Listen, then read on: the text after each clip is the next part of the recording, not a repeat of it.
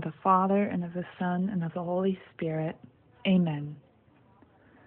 Remember, O most gracious Virgin Mary, that never was it known that anyone who fled to your protection, implored your help, or sought your intercession was left unaided.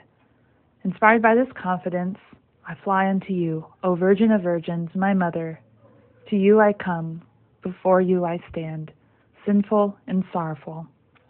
O Mother of the Word incarnate, despise not my petition, but in your mercy hear and answer me.